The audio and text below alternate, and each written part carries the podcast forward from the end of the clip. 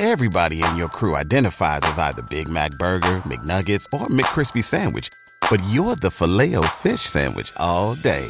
That crispy fish, that savory tartar sauce, that melty cheese, that pillowy bun. Yeah, you get it.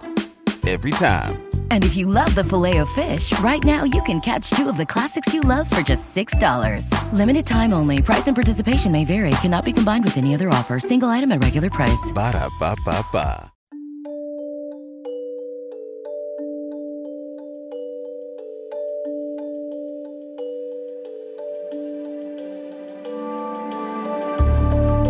This is the History Worth Saving podcast. I'm Matt Jolly. This week, we go into the darkness. We're talking about human trafficking, we're talking about addiction. But most importantly, we are talking to someone who has survived. My friend April has come full circle from the time that she was five years old. The abuse began, and her story of recovery, her story of triumph, is one that I don't care. I don't care where you're at in life. You're going to get something out of this episode. If you have a young person with you or nearby, this is probably a good time to find another episode of History Worth Saving to listen to. But if you have a teenager, if you have somebody that is at that point in life where good decisions that they make come into play, this is an excellent episode because it is one that truly speaks to the human condition, to the heart, and to the head. Please welcome April Ogden, teen, my friend from Missouri that I met at an air show.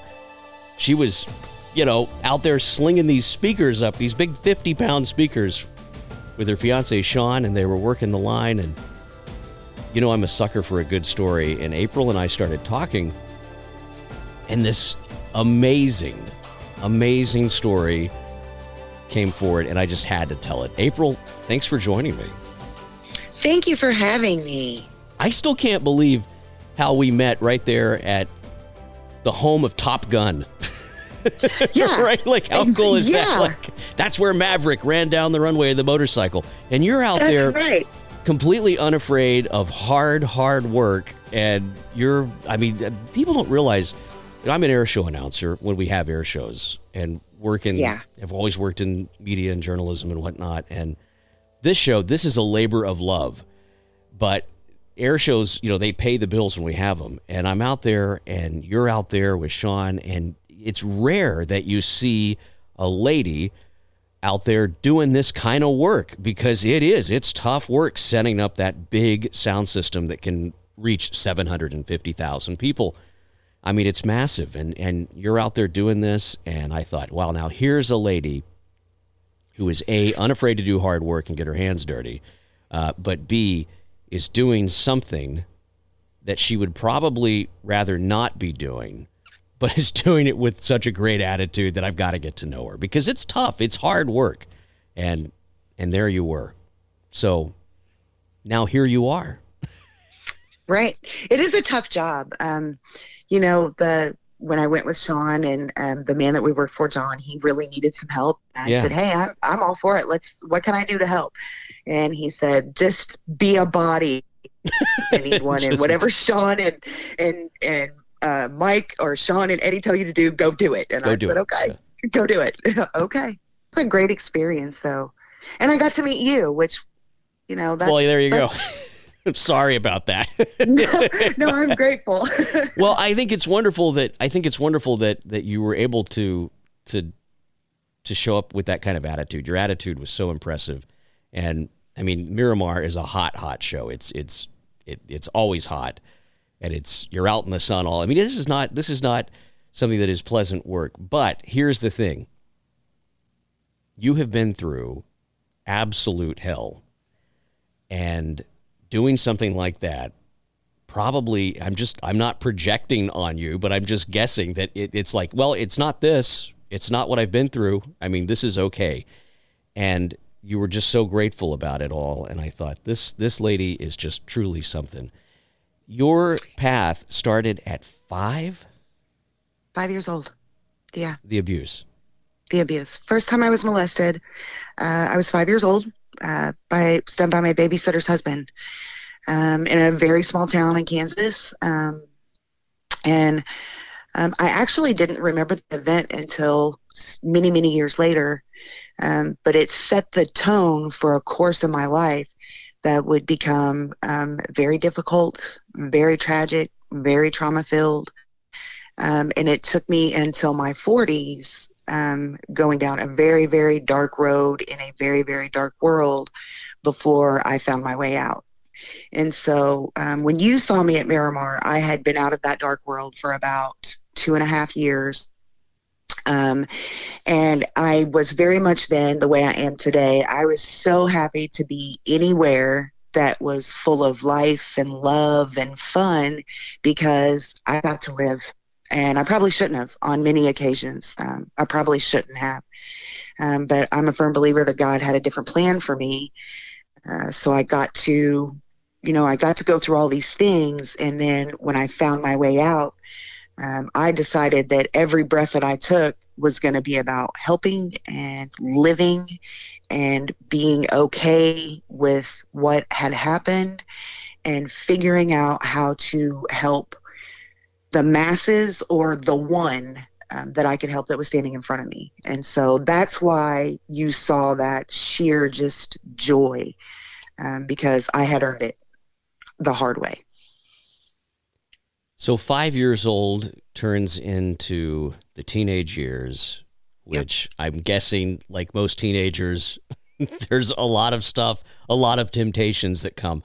But when yeah. you've been in a place like that at five, I mean, is that what leads to other stuff, or, or, or, walk me through that? Because I think parents, especially, are going to eh, they're they're they're clinging on to every word here because they want to know. They want to know if something has happened, how to stop future damage, or or just where where does it go from there? I mean, help us out here. For me, it went to a very rebellious teenager that hated everyone. Um, I hated everyone. I was such an angry person.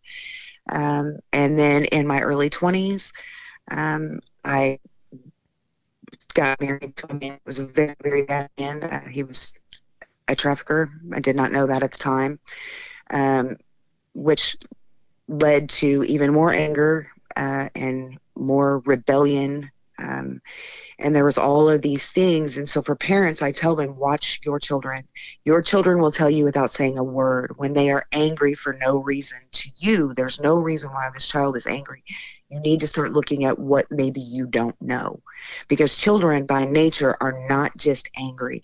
Something has hurt them, something has made them this way. And you need to look at what you're not seeing. Um, even if you don't think your child will talk to you, pay attention to the things that they do. Pay attention to how they talk to other people. Pay attention when people come around that you think that they should be um, affectionate towards and they run from them or they hide from them. Um, make sure that you're watching for those things because these are all telltale signs from a child that there is fear and fear will quickly turn into anger if you don't pay attention to it. You married your trafficker. I did. I did. Yeah. Uh, I did not know he was a trafficker when I married him. We we had a very short courtship, um, you know, all the glitz and glamour, and um, married like six months after I met him, maybe a year after I met him, and shortly after that, it was now you're going to the club. Now you're going to give me all your money. Where where is the point where you step off, and you say, "Well, I'm going to be okay with this"? Walk walk me through that there's never there's never that point. You finally get to a point where you go if i'm going to die i'm going to do it on my terms and my terms only. Um, fear is contagious. I've said this multiple times. Fear is contagious. Um, when you start to fear you just you fear everything. And if um, a person has beaten you black and blue and taken every penny that you've earned because you were doing what he made you do and then he says to you, I will kill you if you don't do what I tell you to do. There is nothing in uh, the human mind that says he's lying. He won't kill you because he's already shown you how bad that he will hurt you. And so there is no, it's not like stopping a, a roller coaster ride and just going, hey, I'm getting off. You get to a point where you decide, I am, if I'm going to die, if you're going to kill me, I'm, I'm doing it on my terms, but I am done today. And that cost me more than you can ever imagine. It cost me being able to be with my daughter until she was 20 years old. It cost me my family. They they just couldn't understand why I didn't leave. People have asked me multiple times, why didn't you just leave? And the thing that they don't realize is um, customers are not your average Joe. Uh, those are not the guys coming to the club. The lawmakers are the ones coming to the your cops are coming to the clubs your judges are coming to the clubs. Those are the people that we're working for that that are paying basically our trafficker. And so nowhere in that can i go hey i'm going to go call the cops because the cop that shows up may be one of the very cops that was your customer the day before and there's nothing he's going to do about it because he wants you to keep being there for his um, for his satisfaction. And i think you just painted the picture for those that haven't been able to draw this out completely. Mm-hmm. These are clubs where things happen and yeah. where ladies are completely exploited. And that yeah. kind of stuff, it, it does every happen day. every day. Yes, it does. Every day. And you lived through that. How, how long did that go on? Because the timeline 10 years. 10 years? 10 years. Mm-hmm. Yep. I, I finally left, um, jumped out of a fire into an inferno um, met up with this guy that I just thought was going to save me, and um, of course, it didn't work out like that. And he ended up robbing someone while I was sitting in a car, uh, which got us both sent to prison. Um, he raped me while we were on the run. I had a child that I gave up for adoption. Um, and when I came home from prison, I was so filled with hate and anger and frustration and sorrow and grief and all of these emotions that I had no idea what to do with them. I just went straight to drugs because I needed to forget. And I forgot for a very long time. About 12 years, I forgot. And then there came a day where God, I begged God two days before I went to jail just to let me die. Just please, just let me die. I can't take it anymore. I can't take the drugs. I can't take the hurt. I can't take any of it anymore. And um, and I woke up two or three days after that in jail. I had literally pulled every brand of my own hair out, um, piece by piece. Um, and I woke up in jail and I looked in one of those, you know, kind of plexiglass mirrors they put up for you. And the first words out of my mouth were, What have I done? I had done a lot. I had done some of the most hurtful things to my family, um, to the people that I loved um, every day. And I talk about that when I do events. You know, I, I talk about the hurt and pain that I put my family through. Um, and most of it was because they didn't understand how hurt I was and they didn't know how to help me. Uh, they didn't know how to help me when I was being abused by my husband and being trafficked. They didn't know how to help me when I was on the run. They didn't know how to help me when I was in my addiction. They just didn't know how to help me. And the reason they didn't know how to help me is because I didn't know how to let them in to help me. So I don't think I'm alone in this, but everyone who hears this says, "Well, you know, how how can I help? What what can be done in this situation? Is there a way to fix it, or is it is it just best to, to be there for them? I mean, how how do you make this a better situation in something like this? You just be there. Um, one of the things I told, I trained our fire department, fire department in Fulton uh, last year, three different teams on how to spot human trafficking. And one of the things that um, I remember telling them was um, there are certain questions that you don't ask someone if you believe they're being trafficked and you're there watching them. Like you don't ask them, "Can I help you?" Because a lot of times, um, traffickers specifically, they'll say, Well, girl, I can help you out with that. And, you know, I can help you with this. I can help you with that. I can help you with this. And the moment that you take that acceptance of help, you are already caught in a trap that you will never understand because now they have something over you. I tell people to ask people if they believe that they're being trafficked or they see something that they think is wrong. You ask that person, Are you safe? Because I can literally shake my head no without alerting a trafficker that is always close by because they're always close by and i can shake my head no and that person may that trafficker may not understand what i'm shaking my head no about but it's not a big deal. So it's it's kind of a double-edged sword. Like people want to say how can i help you? And that's the last thing that we need to hear. We need to hear someone say are you safe? And then what happens? Um, so if a trafficker ever finds out that you're talking about it specifically, you will take the wrath of a very, very angry man. Um, or woman, there's women traffickers just as well, um, because you are taking food out of their mouths to them. You're taking away from them. You're taking the money for the cars, the money for the jewelries, the money they can, you know, spend on their girlfriends or boyfriends, um, the money that they spend to, to show off, and you know, and people don't understand that um, somebody is being exploited for them to have this money, um, and you have no understanding of the abuse that we are are are enduring um, just to try to survive. So what what do you focus on now? Because this this, and I'm sure you've just hit the high tops here. I cannot. Yeah. I I cannot imagine the pain Yeah. and the the loss that you felt. You said in one in one sentence, you said, "I this kept me from seeing my child that I had while I was on the run." Yep. And then I was I mean that alone right there, April is more than than most people have to experience in a lifetime. Right. And that's just a sentence in this story. yeah. So over 25 years. Yeah, 25 years easily 25 years of so much trauma and so much pain and i spoke at capitol in missouri uh, before the coronavirus hit and i gave a statistic and people that were sitting there in the capitol just sat there with their mouths open like you've got to be kidding me. So at this very moment 24.9 million people are being trafficked across the world and that doesn't necessarily just mean um, uh, sex trafficking it's human it's human trafficking all the way around labor trafficking sex trafficking um, exploitation of the human body and the human mind and the human person. So 24.9 million people are being exploit, exploited right now. Of that 24.9 million people 10% will survive. Of that 10% 1% will ever go on to tell anyone that it happened to them and only a tenth of a percent will go on to speak publicly about it like i do out of fear of retaliation, fear of embarrassment, fear of humiliation. They just don't do it. And we have to.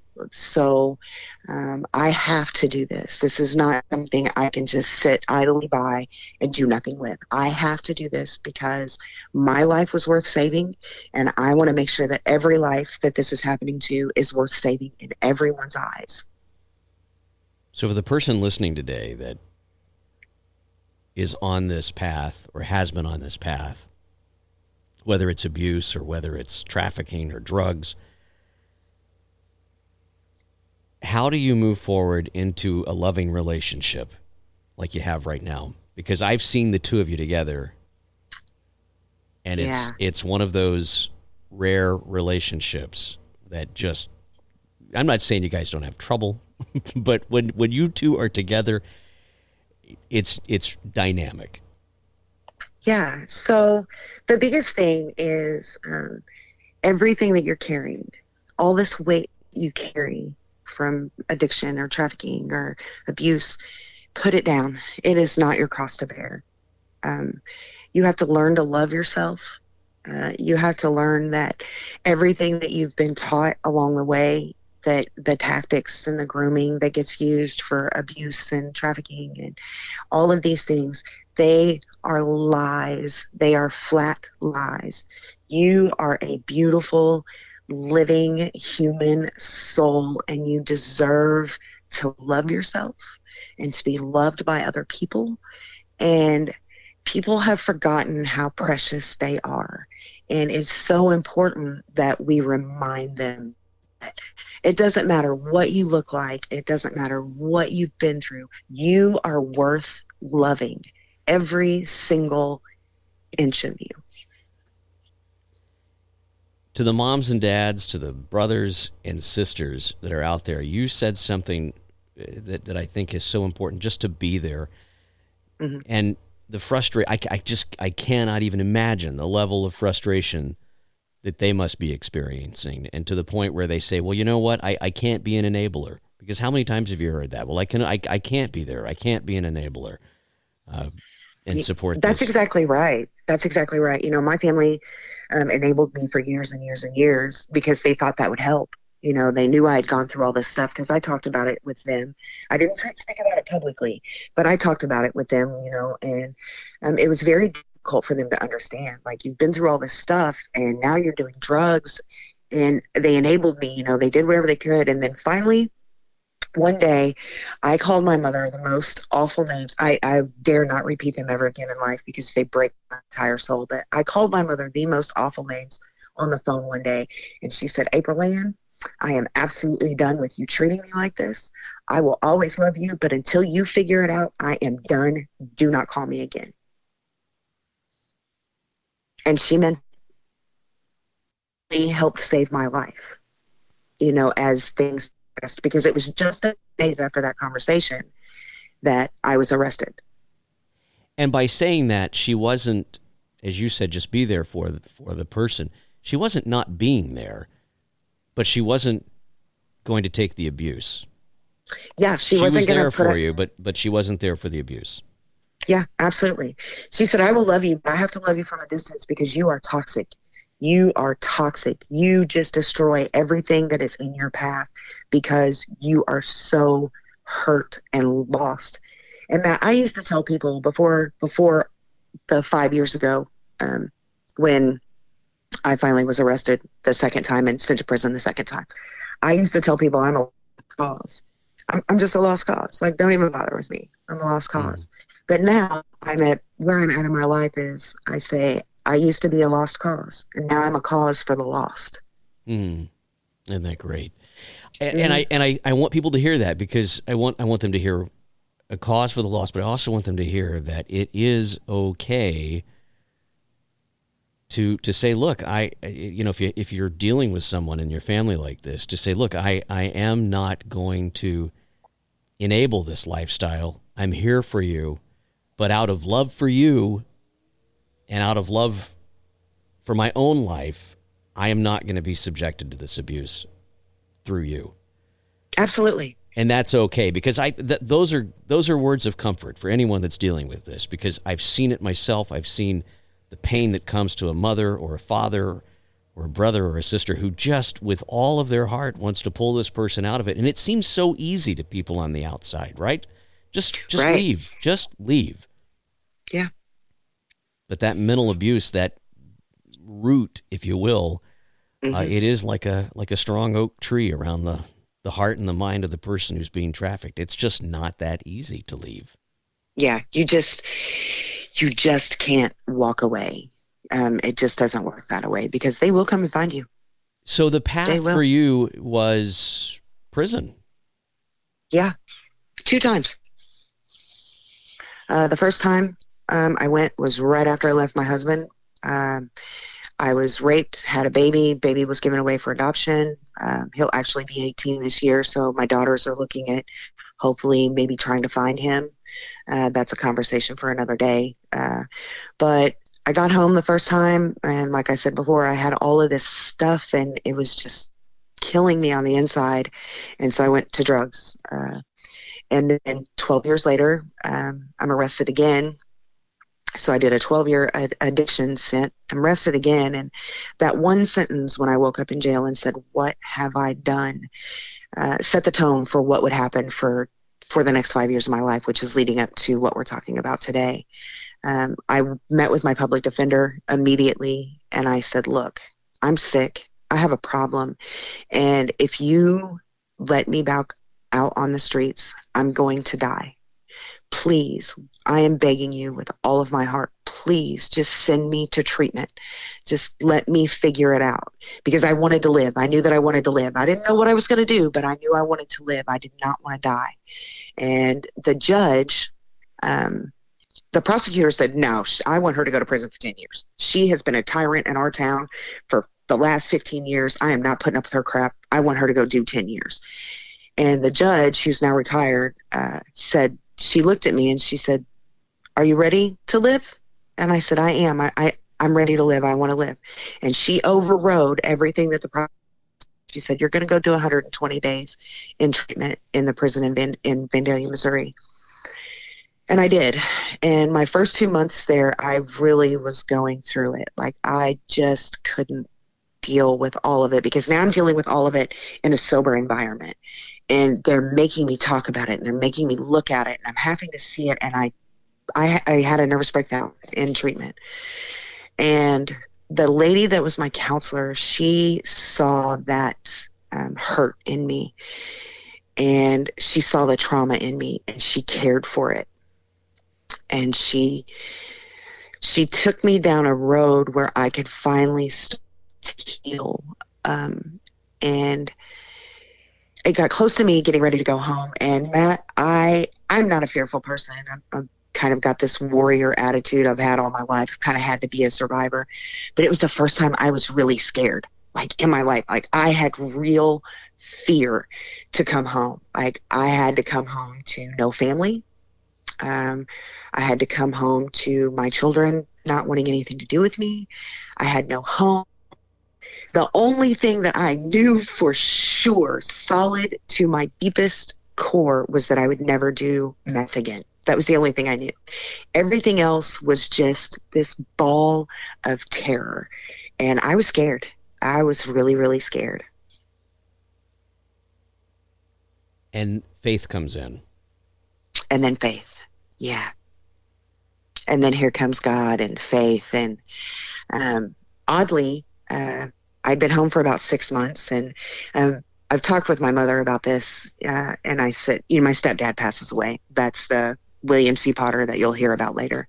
Uh, my stepdad passes away. Uh, I moved directly in with my mom to help take care of her because she immediately starts having these spells that the doctors can't tell us what they are. Uh, and so um, I'm juggling my sobriety at six months. I'm juggling, you know, just lost my stepdad, juggling, trying to take care of my mom, um, and um, I don't know what to do. And then I meet, not meet, but I reconnect with Sean.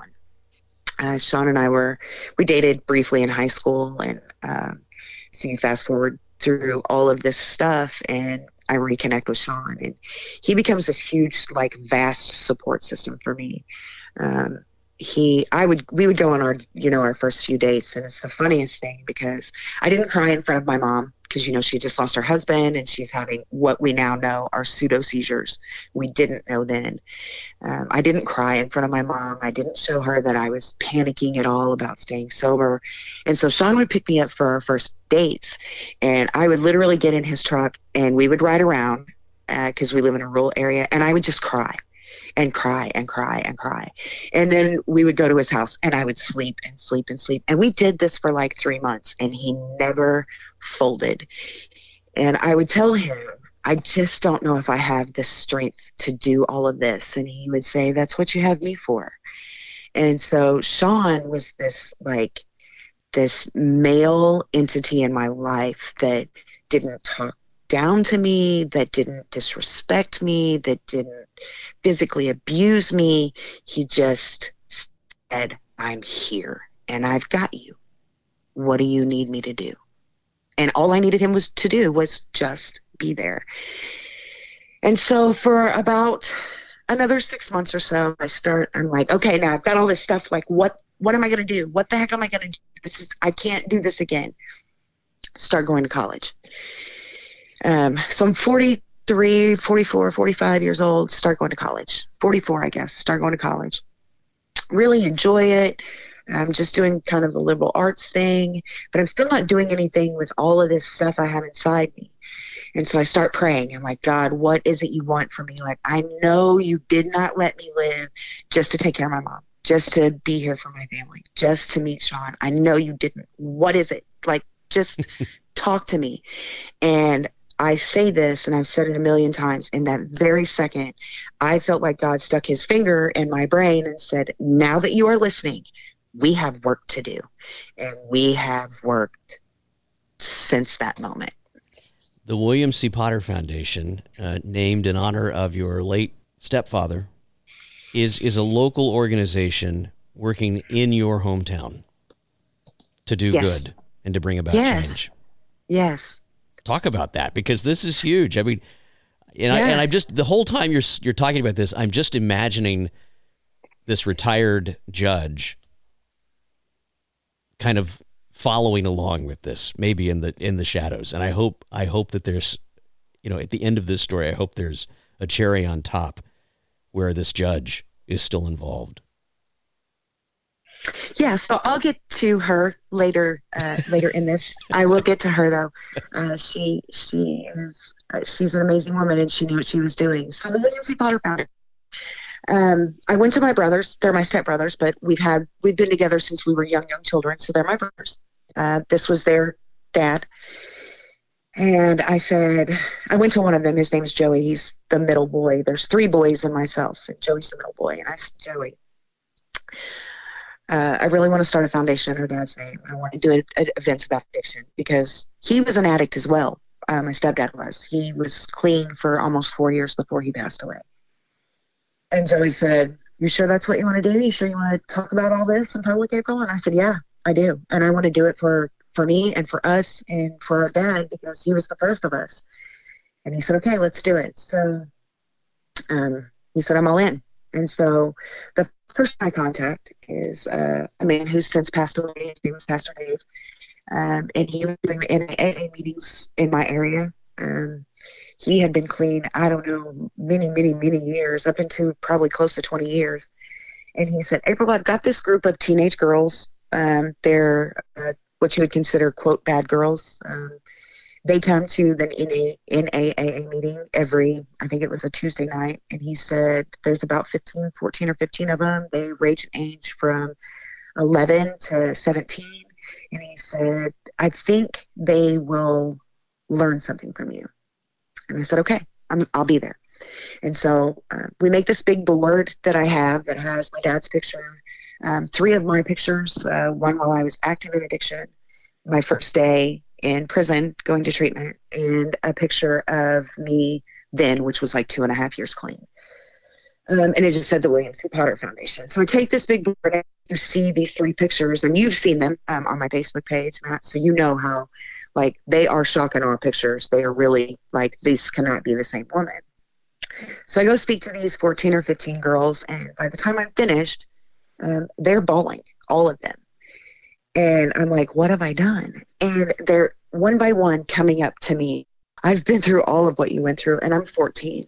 And I start bawling to hear a woman that's a grown up say, you can survive. You are not a victim. You are a survivor. You've got to live. So live. Just live. And seeing the looks on their faces, um, I was just, I, I was so joyful and sorrowful and I was all of these emotions and I'm hugging all of these little girls and I'm feeling myself and all of them. And I knew in that moment that everything that I would do after that moment was going to be about hopefully saving a life. Even if it's one life. I would love for it to be millions and million, million millions of lives. But if it is one life I am satisfied with that and the William C. Potter Foundation, which is working there in Missouri. Uh, yeah. It's worth noting is now a recognized 501c3 organization there in the state of Missouri. How can folks who hear this, who want to help, how can they get involved with the William C. Potter Foundation? So we only raise money once a year. Um, we raise it actually not even we raise it it's the one fun thing we do because uh, i go out and speak at addiction and human trafficking events talk about really uncomfortable conversations because they need to be had. We raise money one time a year though and we at, with a car show and we donate it. So we don't ask that anybody send us money um, because what I do is about awareness. And so, what people, if you're listening and you live in um, an area that you think this is not being discussed or you want to hear more about it, reach out to me and say, hey, um, I will pay for you to come here. I will pay for your hotel hotel stay. I've got an event that I would love for you to speak at, and I will be there and that's like that's what we want. We want to raise awareness all across the all across the globe. We don't just want to do it here. We want to show people that are afraid or people that have somebody that's suffering in their life or people that just want to know more. We want to talk to you about it. We want to give you life lessons that are uncomfortable to talk about there is hope for the people that you love there are there is hope for the people that you see every day there is hope. And I want to be the person that gives you that hope if I can. I love it. And of course, uh, April, you don't make a nickel off of the William C. Potter Foundation. The money goes to folks in your area who truly need it for help. Yeah. And it, yeah. it's a variety of things that you've donated to in the local area. I think it's a wonderful, a wonderful idea, and I think the the work that you're doing is so great. Thank you. Will you come back on again? Absolutely, I would love to. Because there's so much more to talk about that is that is good and wonderful in what you're doing. And you know what? At some point, at some point, I want to have someone who you suggest to come on this show. I'd love that. Because you have so many friends who have so much to yeah. share who have finally stepped forward. So here's the takeaway it's not, can I help you? It's, are you safe? Are you safe? And know that there is hope on the other end of this. That's right. If you want to live. That's right. You got to tell me about the judge in the last 30 seconds. So the judge has since retired, uh, but I met another judge recently and I was telling him who I was and telling him about the judge, and he called the judge on his cell phone and he said, "You're never going to believe who's standing next to me, completely sober, out here making changes in our community, doing all this stuff, guess who it is? And uh, Judge Christine Carpenter said, I have no idea. And he said, You remember that beaten down woman named April Deteen? And she said, From like five years ago? He said, Yeah, like five years ago. He said, You would not believe the woman that she is today. And she said to tell you thank you. And you could hear her crying on the phone. That's God, isn't it? Isn't that the great? That's God. isn't that? Isn't yeah. that? I, I mean, it's a miracle that you're still here, but it's a miracle that she that she got to see had, what she had helped. Well, not only that, but that she had the that that grace to have mercy on you and to let you live yep. in a way yep. that would be productive for everyone. I mean, that is miraculous in itself. Yeah. And you don't hear those stories often about the justice system. April, right. thank you for coming on. Thanks so much. And we'll talk soon. It's the William C. Potter Foundation, everyone. April, we'll talk real soon. And I Look forward to Great. seeing you at Thanks, a show Matt. again where you're not working, just where we can hang out and have some yeah, fun. All right. Exactly. My All best right. to you and to Sean. So long, April. Thanks. Folks, you can find out more about April's group, the William C. Potter Foundation. You can find them on Facebook and you can find her. I will link to her profile so you can message her and bring her out. Get to know your neighbor. There are amazing stories even right next door. Till next time, that's history worth saving.